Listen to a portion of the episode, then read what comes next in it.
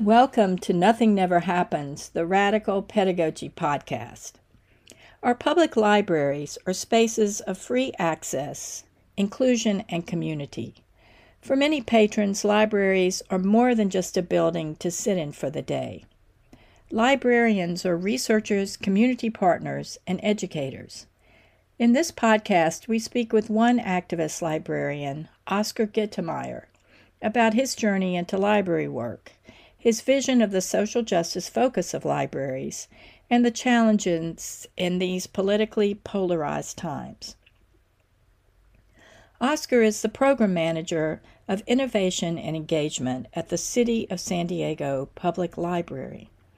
Before turning to his vocation of library and information studies, with a certificate in leadership and management, his background was in sociology and women's studies.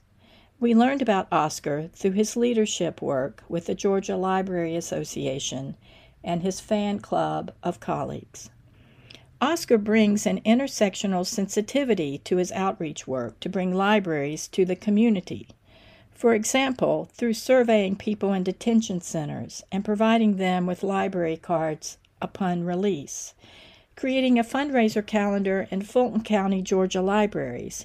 Libraries can be a drag for a scholarship fund, and in general, rethinking the space and function of libraries to meet community needs.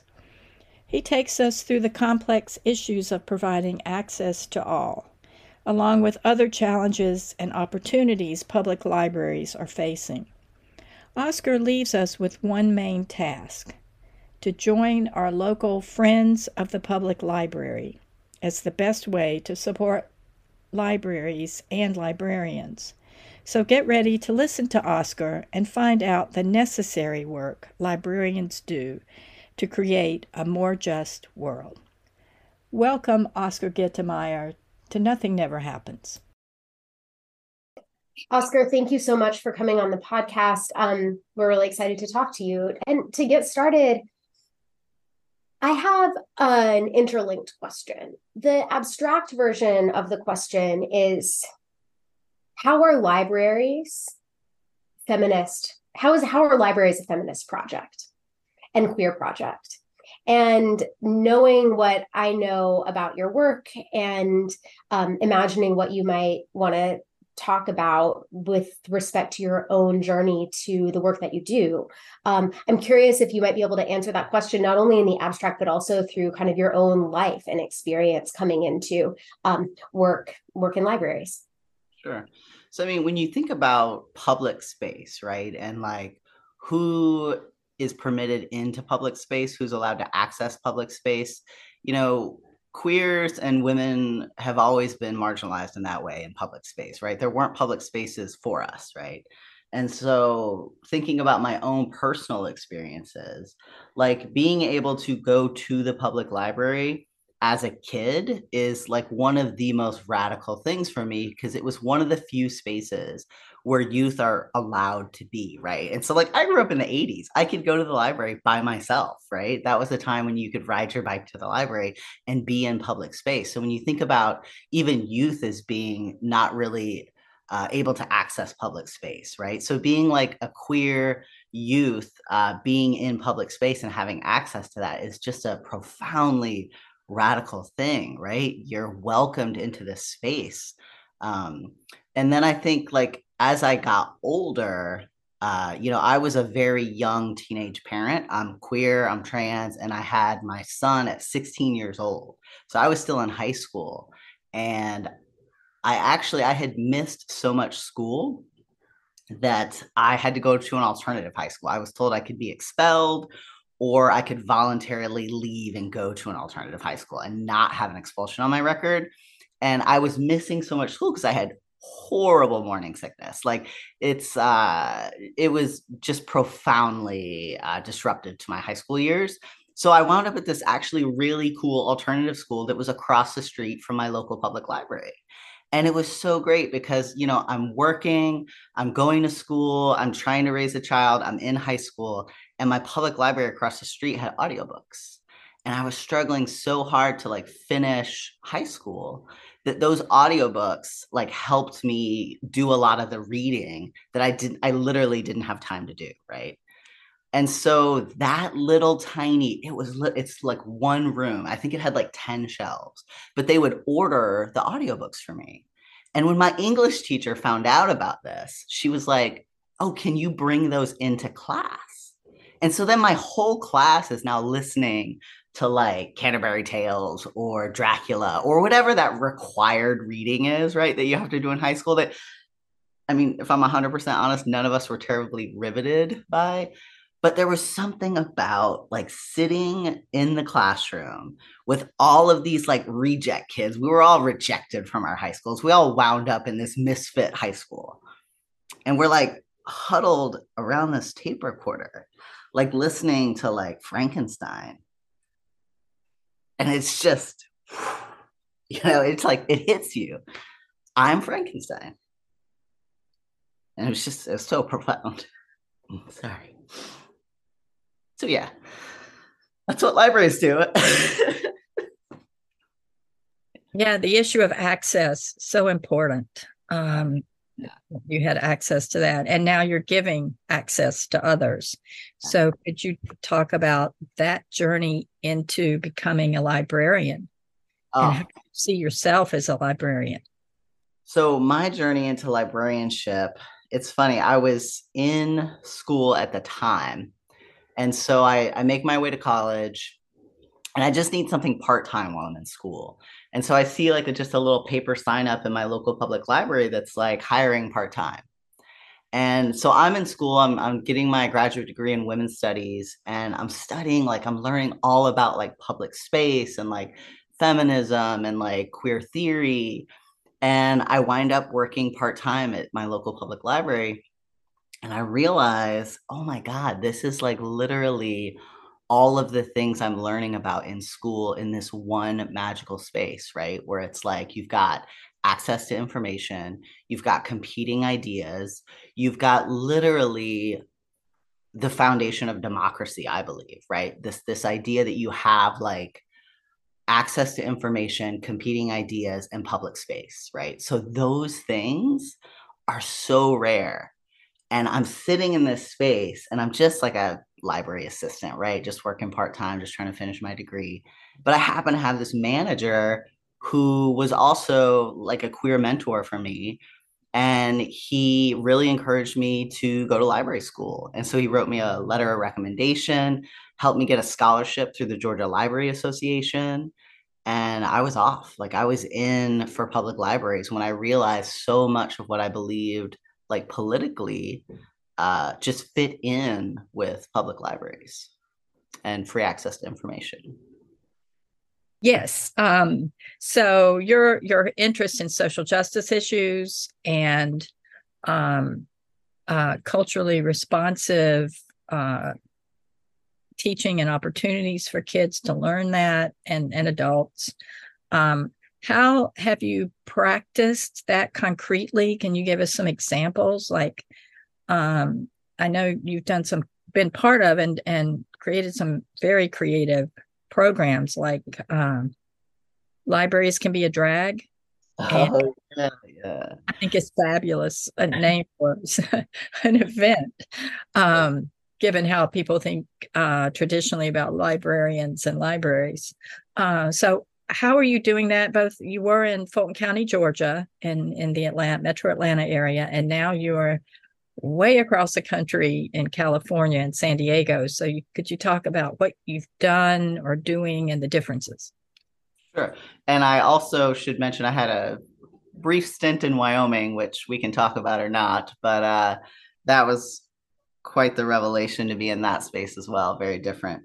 Um, but yeah, so I think some of the projects like that I'm most proud of when I think about concrete programs is like serving uh, folks in detention uh, and folks coming out of detention. I think that was some of the more impactful work because I think the level of censorship that happens with people in detention is pretty intense. And so they're really restricted in the information they can access. And so it was really amazing to be able to work with detention centers and build relationships over time that really allowed us to expand into not just bringing books into institutions, but bringing in art programs, right? So we were able to bring in like uh, 3D pens and STEAM programming and um, really just try to connect with uh, folks in detention and folks coming out of detention to make sure that one of the first resources they had as they were exiting detention was a public library card and letting them know that as you're coming out of this space, uh, we're going to welcome you into the public library. And so it was really great to show them all the resources that we had and how they could connect with their kids. They could check out museum passes and um, all the different cultural things they could do with their children in their public library. Um, so I really loved doing that. Um, libraries are such a drag was a project, and that was just uh, a way for me to give back to the Georgia Library Association. So I think libraries often have this like reputation of being super starchy spaces, right? Uh, you know, you picture the person with reading glasses and a tight bun, right? And like, you know, maybe a cardigan, very uptight. And I just wanted to like, you know, play with that because that those aren't the people that I know. Those aren't the people I work with. And uh, Libraries Are Such a Drag was a calendar fundraiser to raise money for the, I wanted to give money to the scholarship that had helped me go to library school. And so I had a bunch of my friends pose with their favorite books, and they did what I would call like book drag. And so, like, they would, like, I had one of my favorite professors dressed up as Sylvia Plath and had like their head in an oven.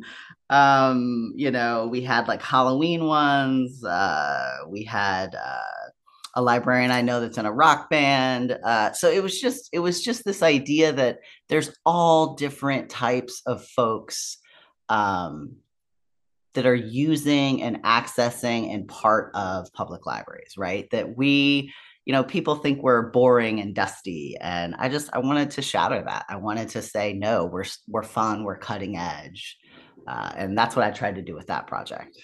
Uh, that's outstanding. Um I feel like one of the questions we need to ask at the end of this project is if you were going to do a libraries are such a drag costume performance um, this week, what character would you be? But I'm gonna just like drop that, and it's gonna be our Easter egg for listeners to get to the end of the podcast. Not that they're gonna have any trouble doing this.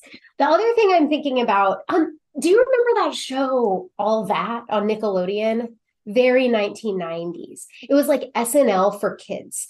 There uh-huh. was a um there was a recurring kind of bit piece that in that featured an um, one of the performers whose name was, was uh, Lori Beth Denberg, and the scene would be a high school library and kids studying and maybe somebody would whisper or they would be like passing around candy or something. She, the librarian would come in super uptight yelling this is a library! You have to be and then it would just like kind of escalate in this really campy way where she would come in with a marching band and yell, This is a library. Everyone be quiet. You need to respect the quiet of the library.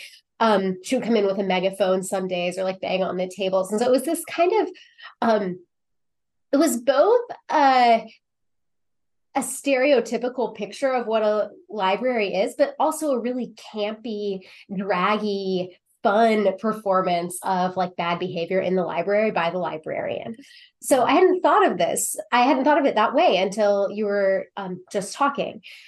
It leads me to my next question, which may be really basic, but what do libraries do? What hmm. happens in a library? Can you just tell us?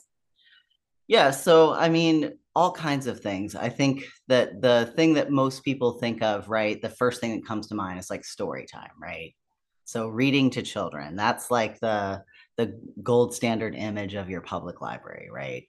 Uh, and that's still happening, right? It's still happening. We're still doing story times. They're still super fun and engaging. Um, but I think there's a lot that's happening that has to do with, um, you know, workforce, helping people upskill you've got maker spaces in libraries that are teaching all different types of like digital technology tech skills uh, tech literacy. Um, so you've got a lot of the more sort of cutting edge stuff like you know do you know how to use autocad? Do you know how to use a cnc machine a 3d printer? So there's a lot of that tech literacy that's going on. So whatever the sort of latest and greatest is uh, libraries are doing that. They're trying to fill that skill uh, that skill gap. Um, but i think there's also just the super basic uh, connecting with your community right so being able to come and see your neighbors being able to come and see people that are maybe not your neighbors, right? Someone else in the community that you don't see on a regular basis. And I think that that's what's most beautiful about the public library is you're you're having these you know book discussions or author talks or you're in the makerspace together with people that don't live on your street that aren't part of your walking club that aren't part of your garden club that so you're able to sort of share space and be in community with people that could be profoundly different from you, different ages, different races, different income levels. And I think that's one of the most magical things about library is the serendipity that can happen in a library. And I just don't know many spaces that exist like that in our world. We have so many privatized spaces. Um, I mean, we see this with uh, like what happened in Starbucks, where two people were going to meet, and uh, a black man was uh, arrested and, and escorted out of a Starbucks. And so, you know, we think of coffee shops as public spaces, but they're not. Those are private, for profit spaces. And so, the public library, you don't have to buy something to be there, you don't have to consume. It's one of the few spaces where you can exist not as a consumer. You don't have to justify your existence in that space, right? There's, like I said, like a serendipity that can happen in those kind of public spaces. Um, so that's what that's what I think is most magical about libraries. What's happening in libraries. Yeah, that's just really the the wonderful part of of libraries bringing people together and and and doing new things um, introducing people to new ideas and competing ideas. And so i'm going to ask i don't know how far we want to go with this um, i've been reading quite a bit about library spaces um, as spaces of inclusion and a lot of urban libraries as having you know police with guns and you know, sort of uh, surveillance techniques on the spaces because they're overrun with um, unhoused people, especially during the day. Like the shelter bus will drop people off, and there are no, you know, libraries aren't equipped. There are no spaces for sleep. The, you know, the bathrooms aren't equipped for you know different kinds of health and hygiene issues. Um, you know, food's not allowed in the library, et cetera. Uh, and so um, uh, and on the other hand, uh, I read an article about the bootstrapping of that librarians are called to do, like, let's get you a job, let's get you, you know, pull yourself up by your bootstraps. And there's a resistance to that. Uh, so, um, you know, I know this is a lot, but that, you know, what is the role of the librarian um, in terms of being a professional and doing the things that you know you've been trained to do and and get joy out of but also having to be this kind of um monitor of you know folks who may or may not be using the technology um you know to pick themselves up by their bootstraps they're watching porn or they're sleeping or you know i've read lots of lots on this. So um how how are librarians pushing back on that so that the professionalization of the librarianship as it's called to be you know tech experts and train people in technology so they can get ahead you know does that make sense? Yeah i think that there's always been sort of like a shifting in the job description right? Like i mean i feel like i heard similar uh, you know, it's funny. One of my one of my colleagues I just saw online. She's retiring after 39 years in the library, and she was one of the folks that trained me when I first started as that library assistant. And uh, you know, similar conversations happened around computers, right? When computers entered the library, and you know, so many of the colleagues she worked with that retired before her, you know, they never learned to use email, you know? And so I feel like this conversation is not a new conversation. Uh, it's been happening, um, and I don't think it will stop happening. So I think there will always be shifts in skill sets, right? Um, but I hear you on the the overwhelmingness of the expectations for library staff, right? That it is not just uh, you know, connecting people to information, right? Like you were just diagnosed with cancer and you want to access a medical journal, right? It's more than just that, right? It's so much more than that. And you're right, you know, some libraries are providing food and some aren't. Some libraries will allow sleeping and some won't, you know, especially when you look at uh, academic libraries. You know, you'll you'll find sleeping pods in academic libraries. so it depends on the library we're in. It depends on the space we're in. It depends on you know who's accessing that space. Are they allowed to sleep? Are they allowed to eat? Um, so I think that there's there's a way to do that, right? There's a way to create space where people do feel welcome, and I think that you know there are interesting ways to do it. One of the one of my favorite library signs i ever saw said uh, the first floor is food and drink friendly. The other floors are just friendly. And i thought that was a really great way of saying please come enjoy your meals on our first floor and not our other floors. But we're still friendly on those floors right? So it's like there's a way to create guidelines right? But still be welcoming and and i think that it is a fine line and it is hard when you know there are overdoses happening in libraries. There are very yeah it's a challenge public space is challenging right? Yeah. but i don't want to pretend like these same things aren't happening in our homes you know? They're happening everywhere. Those same issues that we're seeing in public libraries they're happening everywhere right they're just visible because it's public space, right? And I think sometimes it's hard for us to have that mirror held up, right? Because that's what public space is it's a mirror for us to see each other, right? And sometimes we don't like what we see. So, um, yeah. Thanks for that, Oscar. That what you're saying makes me think like because libraries are public space, and we see all that's going on in every other space or gerrymandered away mostly from sight into prisons or mm-hmm. behind the privatized home doors or something. That actually the small d project of democracy that you're talking about is how do we live together given all of these challenges and that the question that tina just asked about here are all the things that are challenging are like are not just problems for librarians even though this is a really concentrated, um, intense position, um, both managing and participating in administering what is one of the only public spaces mm-hmm. um, left. I thought it was like, wow, it sounds like librarians are social workers. Mm-hmm. Um, so I'm curious. Oh, the other thing I wanted to say is that you know, like being at these Ivy League schools where I have navigated, yeah, sleeping pods in libraries, but also metal detectors, controlling mm. who gets in and who gets out. So you can get behind the medical, med, medical, med, you can get through the metal detector and have your bag searched mm. after you swipe your ID. And then you have this wonderland of all these books and snack pods and a fish tank and puzzles and um, there's a real subculture of I slept all night in the library and that means that I'm a really good student who is working really really hard. And so there's this bootstrappiness connected to loitering in libraries for the ruling class or the future ruling class and so pointing out that double standard is very useful. So thank you for doing that. Yeah.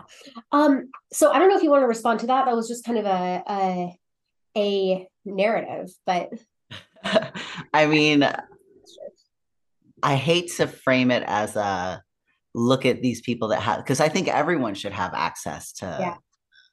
that type of luxury, right? One of my experiences, I remember when I was in college, I was going to Georgia State University in downtown Atlanta, which is one of the most heavily policed spaces, triangles in the nation. You have mm-hmm. more different types of law enforcement surveilling that particular location than most other spaces in our country. And so I would walk between buildings and you would cross through Woodruff Park and uh, I had like a, a, little break in between classes, and I took my book bag and I put it under my head, and I'm just laying in the park and I'm looking up at the sky and I'm taking a break. And one of those law enforcement officials came up and said, "You cannot recline in the park." And I was like, "What?" And I'm like, I'm looking around. I'm like, "What do you mean I can't recline in the park?" They were like, "You cannot." recline down on the grass in the park. And I was like, this is a public park, right? Like, and they were like, oh, you can have a picnic. You can sit on a blanket. You can do all that. You cannot recline. You cannot rest your head on the ground in this public space. And that was so, and it was because of unhoused folks in that space. And I thought, wow, uh, we just had uh, an author visit with Heather McGhee. Uh, are y'all familiar with the book The Sum of Us? And just the ways in which we shoot ourselves in our own foot by denying resources for everyone to exclude some people, and we're we're harming ourselves, you know. And it's just so disturbing to me. And I'll never forget, I've never felt so unwelcome in a space before. And I thought, wow you know and that was that was that was five minutes of my day that wasn't 24 hours of my day so yeah there's uh there's some people who want to claim that libraries are neutral spaces but if you provide a welcoming inclusive space you're you're not being neutral especially the, these times absolutely so how is the library in san diego public library doing um, the welcoming? What kinds of things do you have in place to you know, up front to to welcome people? I mean, I feel like this is true of most public libraries, right? Because it's not like uh, what is it, Howard Zinn? You can't be neutral in a moving train, right? So just for, like you said from the onset, saying that this is a space for everyone has already thrown neutrality out the window, right? So we're we're we're not neutral, right? We're saying everyone is welcome in these spaces, including, uh, you know, if we're talking about critical race theory, or we're talking about uh, queer books, or we're talking about any kind of marginalized uh, group, we're making that information accessible, right? So we're not just welcoming you in, we're not just saying this space. Uh, is is for everyone but we're providing content that speaks to everyone you know one of the most uh, profound things in my life when i felt so alone as a queer person um, when i was first coming out i was in a very rural area and my girlfriend at the time was going to school and she brought home queer books right like stone butch blues zami audre lorde you know just really good profoundly uh, just completely changed my outlook on the world. And I was able to go to my public library and check those books out, right? That was so huge for me to see a world I didn't know existed. I didn't know any other queer people, right? So to be able to go to a shelf and find a book uh, with queer and trans and feminist voices uh, just changed my whole outlook. I moved to the city. I found other queer people. I found feminist groups. And it just changed the whole trajectory of my life when I realized I wasn't alone. And I think that's what we're doing, right? We're letting people find stories about themselves, right? See themselves reflected. One of the most astounding, not in a good way, moments in my teaching over the last couple of years was when I um, had come up with a, an assignment where students were um, were supposed to find a footnote in a book that we had or an article that we had read in class and find the source that was cited and then go to the library and track down. What was being cited, use the databases to find the primary source if it was in a historical newspaper, find the source on the shelf. And it's a great assignment, which I recommend to anybody as a way of learning about how how scholarship is a conversation.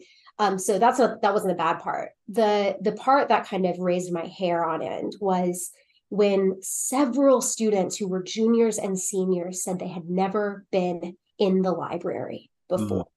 They might have gone through it in the first floor, but they didn't, they had never been in the stacks. And that I and, and it makes sense.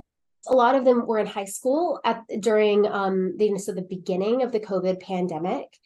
Um, the internet is at people's fingertips, um, which is this is not a declension story that I'm telling about the internet, but it's a it's a it's a cha- it's an altered sort of relationship to information and and books and reading and things that we typically associate with with libraries.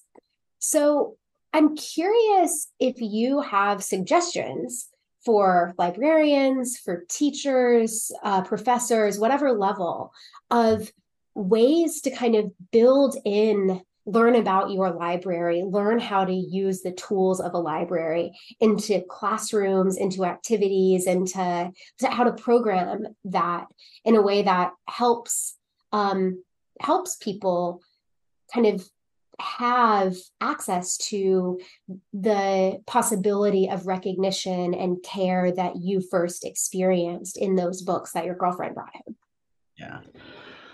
Um, so when I I'm trying to think, uh, full disclosure though, I didn't work with teens for most of my career, but when I think about teens in particular, there's a an internship program that I work with now, and it's for 16 to 30 year olds and it's to get them work experience, right? And so they're trained on media production so they can learn like uh, filmmaking, photography, uh, some digital storytelling skills.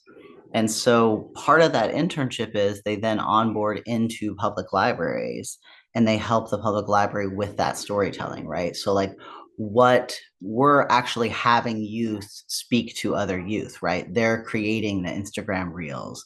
They're in the content. They're telling the the library story. So I think by sort of handing the car keys over, right? We're we're saying, you know, speak to each other on these resources, right? You choose the content. Like if it's more participatory, right? If they're able to actually promote what they think is is most useful to their peers. I think that's been really helpful. Well, um, I want to go from that into more of your um, public work, uh, public outreach work. With uh, are you working with health issues now, health sciences issues? Yeah, so I I work on a health advisory and so our primary focus initially was working with COVID and addressing COVID misinformation. And we're sort of shifting now this year into sustainability and climate resilience and really just looking at misinformation around climate and looking at the ways in which climate is impacting public health. And so we're using grant dollars to fund uh, author talks related to climate resilience. So we're inviting folks out. One of the first authors we're going to try to work with is Winona LaDuke and mm-hmm. trying to get her out to come and do some um, author talks and then um, just really shifting our grant dollars into there's an idea it's called book to action and so you read a book and then the community then decides what is a community action project based on the content in that book that we'd like to see in our community, right? And so we've already been hearing from folks in the community as we've done like um, listening sessions with different community partners that do uh, sustainable work in uh, Southern California.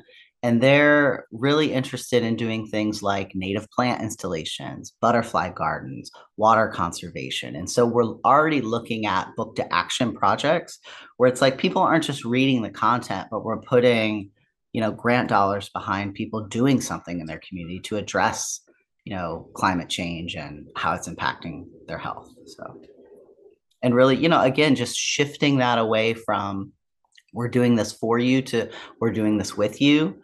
And these dollars are for the community, right? So, I am glad that we've talked so much about all the wonderful things that libraries are um, and can be. All of the radical projects of care and small like small d democracy make me think yeah the right has something to be worried about. Um no wonder they want to shut down libraries. And tina has already asked a question and you've already responded that like saying oh no no no libraries are neutral spaces like we, it's not a threat. Like that's um that's maybe not the right answer i'm curious about how you are seeing and experiencing the current, but not the first, mm. um, very sustained, organized attack on um, public libraries and and all that they all that they they are and have been it is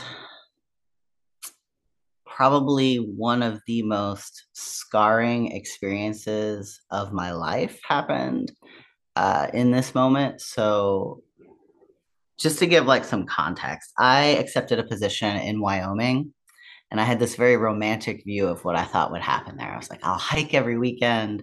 It's a small community, it'll be easy job. You know, I'll just, I'll be near the national parks and I'll just, uh, I'll retire here and just live happily ever after in this beautiful, beautiful, gorgeous hiking environment. And then a lesbian couple had been harassed, right? And it had made like NPR coverage. And so I heard the story on the radio and I was like, oh my goodness, this is just this is just a few hours from us. This is right up the road. Like this is not okay. Like people came on their property and threatened them. I was like, what is happening? And I thought we gotta do something. We gotta say like we we won't have that happen in our community, right? So how do we like how do we do something here? And so I reached out to the local um, county official and was like, hey, let's do a non discrimination policy. Let's say in our community, we won't tolerate that, right? We're going to do a non discrimination policy to cover everything, not just the public library, right? I'm talking about housing, I'm talking about businesses. And we're saying that that attitude is not welcome in our community. And 10 days later, I was told I was not a good fit for that community. So it's the height of the pandemic you know, pandemic hits in March. I accept the job in July. I go out. I'm there for four months. For four months, I'm in Wyoming. And I make this suggestion, and 10 days later, without notice, I am told that I am no longer welcome to serve in their library. And it was so scarring for me because uh, you know i'm coming off of gla where i'm doing like libraries are such a drag calendars and we're doing drag queen story time and you know we're just doing what i would consider really progressive innovative things in georgia right? And i just it just caught me off guard. I was completely i just thought surely a non-discrimination policy is is warranted here. And uh, and it was not.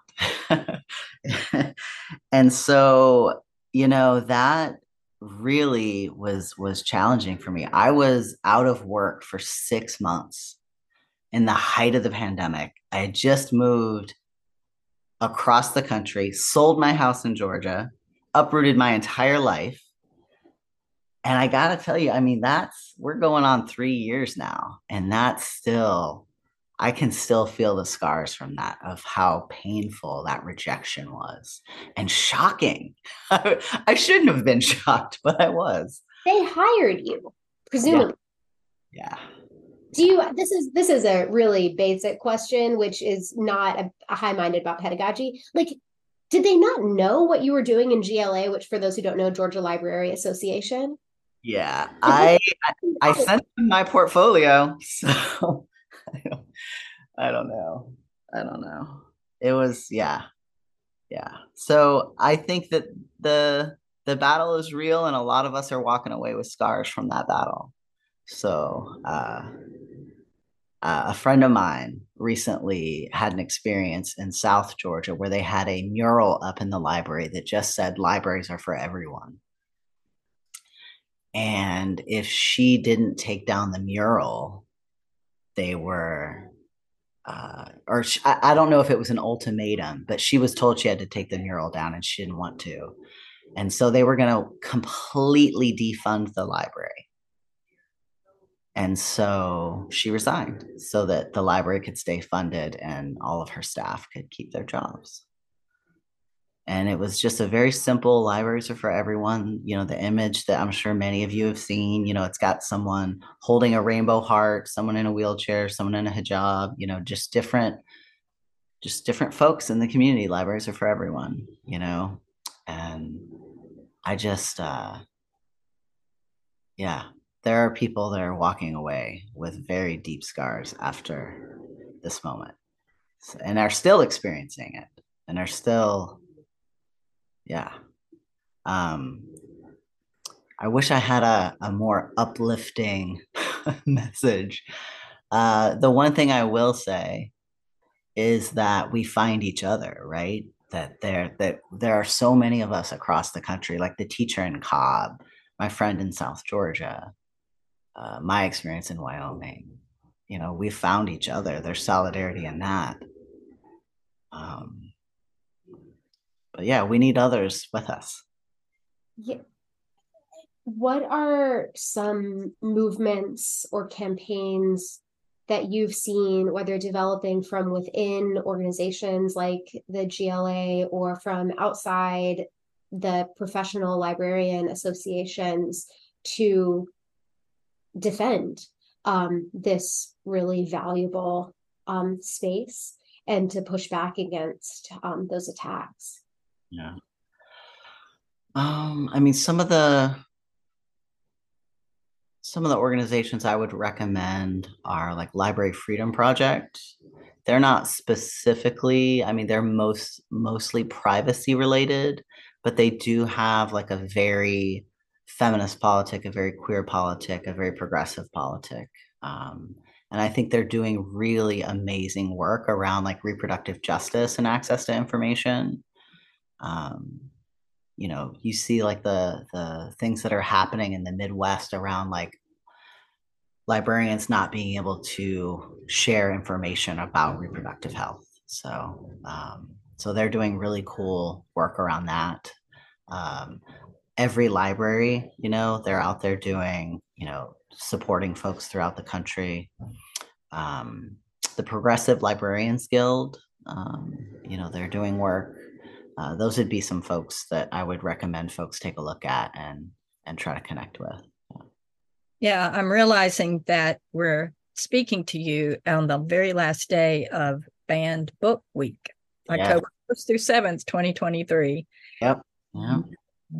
I know a lot of people are pushing back, like Charis Books and like our own my own college library at Agnes Scott, uh, with events and free book giveaways and readings and all of that. But the banned book um, movement from the from the right is is particularly scary given the history of the 20th century. Uh, so how is your how has your library been addressing that uh, that issue? So, I mean, Banned Books Week is not new. Libraries have been celebrating this for years. And I can remember in, in, Atlanta, I worked in one of the most progressive neighborhoods in Atlanta. I worked in East Atlanta. And I remember I put up a banned books display with like the, you know, the caution tape and and all of that. And I remember so many folks coming in and being like, why are we banning books? And I was like, no, no, no, we're, we're not banning the books. Um, but it was just so interesting to see the difference in responses, right? That, you know, coming from this more progressive neighborhood, people were very concerned that we were roping off books. um, uh, but then you see, you know, what's happening with like the Palace Project, right? And you see how, you know, people all over the nation are trying to make books accessible to people um, where books are being banned, right? And so I think you're going to start seeing more projects like this. I know, like in California, you've got libraries all over uh, San Diego, LA, you know, libraries uh, Boston, um, Brooklyn, they're making these banned books accessible to people throughout the nation, right? And so something I think is going to shift profoundly in the future when we think about public space, like the physical public space of libraries. I think that same shift is going to happen like um, digitally, right? That we're going to see more of these sort of nationwide access to information in a way that you know our vendors library vendors just have not kept up with right? That a lot of the old policies and contracts i see shifting in the future right? Because we're going to need to uh, just make that more accessible to people throughout the nation not just books but audiobooks articles um, so i think a lot of that is going to shift in the future well, I want to ask, um, I'll jump in here and ask, uh, how, how can uh, we, Lucia and me and our listeners, um, best support libraries, public libraries and our own institutional libraries wow. and um, librarians? Uh, I mean, one of the things you can do if we're talking about public libraries is join your friends of the library. Um, that is a huge powerhouse of people that can go to city councils, to county commission meetings, that can write leg- like they are literally the you know boots on the ground at those meetings, advocating at PTA meetings, at any of those community meetings, your friends of the library can really be a huge advocate to speak for you in a way that most people that are in public libraries, you know, we can't as as government employees can't, often go and speak for ourselves but our friends of the library can. So i would encourage you to join your local friends of the library uh, and be part of those campaigns. I've also seen recently just kind of PSAs encouraging people if they don't have a library card to get a library card where where they are and and to use the library card. But even if you're like oh maybe I won't use this showing that there is a public interest um, seems like probably a good idea. Now that's i'm saying this as a not as informed person. Do you can you tell us like is that a good idea? Why is that a good idea? Yeah i think it can definitely show you know just not just like you're saying checking out physical material, but having access to that card is showing use, right? That you're coming into the space, that you're using, if not the physical material, you may be using online material. You may be coming into the space. You may be hosting community meetings using that library card. There are tons of ways that people are utilizing the library without checking out physical material. So having that statistic of an actual library card number uh, is super helpful. Yes. Okay, what what do you see happening next in in librarianship uh, and libraries? What is, what is sort of the vision for things that are happening, and where's where are the shifts headed, and or you you hope they're headed? I mean, I know this is probably controversial, so I'm gonna I'm gonna own that up front. But I really see public libraries being 24 hour a day access, right? They're doing this in other parts of the world. And I and I know that there's anxiety when we think about um, workers' rights, you know, that we could see the automation of our jobs, but I don't see it that way, right? I don't think access means eliminating positions. We can have 24 hour access to our spaces and still have staff, right, that are helping people connect to resources, hosting story times, running maker spaces. Like all of that can still happen. And you can have a meeting room that's open until 10 o'clock at night, right? So that the community can use it. Uh, so I think the future that I see for public libraries is more access, more open hours, and more outreach, right? More library work happening outside of physical library walls. Um, you know, you can see that in teams all over the nation. Like if you look at some of the larger library systems in the country, you look at Seattle, you look at Houston, you look at all these big, huge library systems, they have outreach teams that are larger than most branch staff, right? And it's because they know that they're going to connect with those new users. They're going to get that library card in that new user's hand and that teen's hand that's not going to come walk the stacks that we talked about. They're going to be able to do that by doing outreach, by popping up at the skate park, by going to the detention centers, by uh, going to the spaces um, where there might not be a library in walking distance, right? Like, uh, so I, I think you're going to see way more community engagement outside of library walls, but you're also going to see expanded hours uh, for access to those library walls. That's wonderful. Um, Oscar, before we get to our last question, noticing the time and feeling like I could talk to you all day, is there anything else that we haven't asked before we ask for your recommendations um, that you think is important to share? Um, just that I I like the the idea that we can be in public space with each other and disagree with each other. And there's something beautiful about creating space for disagreement and that being community, right? That we can still build community around disagreement and that um, yeah, we don't have to agree to be in community with each other. And so go to your public library, go be in community with people you disagree with. Oscar, thank you so much for being with us. I'm going to ask the last question, which is what are you uh, reading? What do you suggest that we need to be reading as a librarian, as a professional in this? Um, uh, consuming, watching, Oh yeah, yeah. Okay, so I will say I have not finished it yet, but I am in the middle of The Body Keeps the Score, which is just about the ways in which trauma affects our physical bodies, right? Like how it impacts our health. And it is really interesting. That and I am guilty. I'm mostly a nonfiction reader. Um, and of course, The Sum of Us by Heather McGhee, Highly recommend that as well and uh, other things I'm consuming uh, other than books. Uh, Everything Everywhere All at Once is probably one of my favorite films of all time. Um, yeah, so I, I would highly recommend that film. And my favorite podcast lately has been Hidden Brain, all about social science. So I just listened to a podcast that just dropped, I think, yesterday on perfectionism and how to be good enough. so, yeah, those would be my recommendations.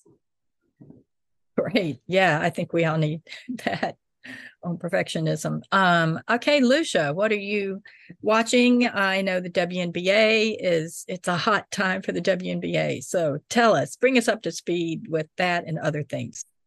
I imagine by the time this uh, this podcast gets released, the finals will be over. But uh, at the time of recording, they start tomorrow and it's the Las Vegas Aces versus the New York Liberty.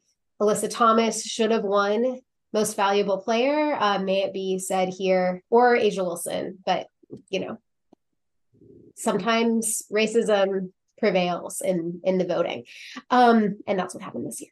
Okay, uh, so I'm watching the WNBA, listening to a lot of WNBA podcasts. I am reading a whole lot about the history of civic organizations for uh, women right now. So, like sororities, not really a civic organization, but kind of. Um, women's clubs, uh, different kinds of fraternal organizations. Um, so I'm I'm kind of in I'm kind of in the weeds of reading about all of that right now. But one of the podcasts that has been a delight and also kind of harrowing is was recommended to me by my housemate um, the podcast is called Snapped, mm-hmm. and it's a kind of deep dive into sorority culture in the United States and so, like the history of sororities. And they touch on kind of, okay, what does it mean? What is it, how they evolved over time? Um, what are the little like subcultures about how people's femininity has been policed and constructed and enforced? How gay are sororities? How are they afraid of being seen as like spaces of queer relationships, um, hazing, etc.? that's helping me think about a project that I'm currently trying to start. So yeah, I, I feel a little bit I feel a little bit buried in in academic books right now, but WNBA is a nice escape. Tina? Okay. Uh well, two things just ended that I'm feeling a bit lost. Reservation dogs and mm. um only murders in the building, very different different kinds of, of shows. So uh, I binge the uh, Wes Anderson Roald, Roald Dahl short films, which are uh, very Wes Anderson. uh, amazing actors doing the Wes Anderson film thing. But I'm also, because I do apocalyptic stuff, um, just started reading, and I want to recommend it How Beautiful We Were mm. by Imbolo Mbue. Um, and that's all I can say because I just started it, but I it's hard to put down. But I have to put it down because I have been reading in for my um, research uh, apocalyptic artificial intelligence and how it's uh, in, with uh, intentionally or not with racial biases. So uh, fun times on the apocalypse front. But uh, Oscar Gittemeier, we are thrilled. You were recommended to us by librarian friends that we revere, and so um, and it's it's so great. A shout out to Charis Books that we have that connection here uh, in Atlanta, Georgia. So thank you for being with us on Nothing Never Happens. Thank you.